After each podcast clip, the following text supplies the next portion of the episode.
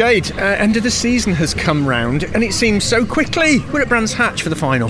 Yeah, I think the start of the season seemed to go quite steady because we had big gaps in between, and then from about midway, it was every sort of two weeks. So here we are at the end, and I don't really know how we got here.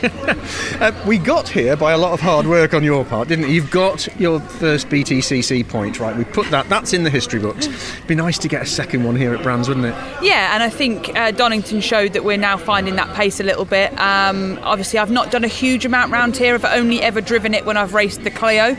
So yes, a couple of races around here, but not as much track time as maybe some of the other circuits. So it'll be interesting. FP1 will definitely be a learning process, and then we'll see where we are from there.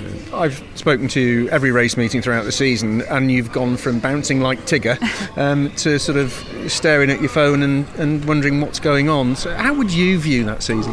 Um, I was warned uh, that touring cars is a roller coaster. Uh, I kind of knew that from being around it for, for so many years, but it is exactly that. You know, the highs are high and the lows are low. It's it's hard work. We're so competitive.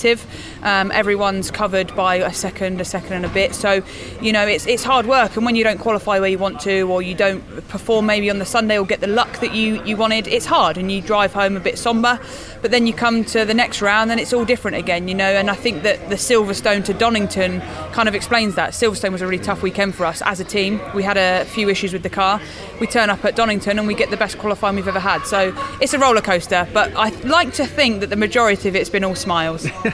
it's easy from a fan's perspective to sit there and look and say, oh, mid table again. But like you said, if it's a second from first to 21st and you're three tenths, four tenths maximum off, that is still quick, and that, that's what you have to take away. That's part of the mental approach to this, isn't it? Yeah, absolutely, and that's what I get frustrated with with the online stuff is that you get these keyboard warriors that sit there and go, "Oh, she's 24th," or "Oh, not even just me." You know, some of the other drivers that are maybe nearer the back, and you sit there and you think, if you only knew how hard we had to drive to get that time out the car, and we're learning, you know, and everyone that knows is inside of this bubble and inside the motorsport bubble properly understands what what we're doing to perform and how close it is, and you know, even other drivers have come up to me and said how well I'm doing um, because they know that in your first year you can only expect so much. So hopefully I'll get that second year to build on the foundations. But um, overall, I'm, I'm happy with how this year's gone we talked at the beginning of the season about the obvious story, which was a woman coming into the British Touring Car Championship again, which which is good,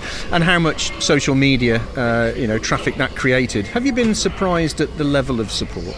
Um, I think there's there's two ways to look at it. Yes, I'm female, and that creates a good publicity, uh, you know, sort of sense. But also, I try and bring my personality to the paddock as well. So yes, okay, there could have been any any sort of females, but I like to think I bring a little bit extra. I always give back to the fans. The amount of youngsters that come up to me all sort of starry-eyed and, and just love the touring car paddock, I try and interact with them as best I can. So yes, there is a female side of it, but also I like to think there's a Jade Edwards side of it as well.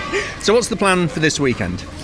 To uh, end on a high. Um, you know, we've we've not been to this circuit a huge amount, obviously, like I said, so it's going to be a learning curve. But I just want to drive home on Sunday with a smile on my face and go, that was a good day. I'm not asking for too much. Obviously, I'd love to score a couple more points.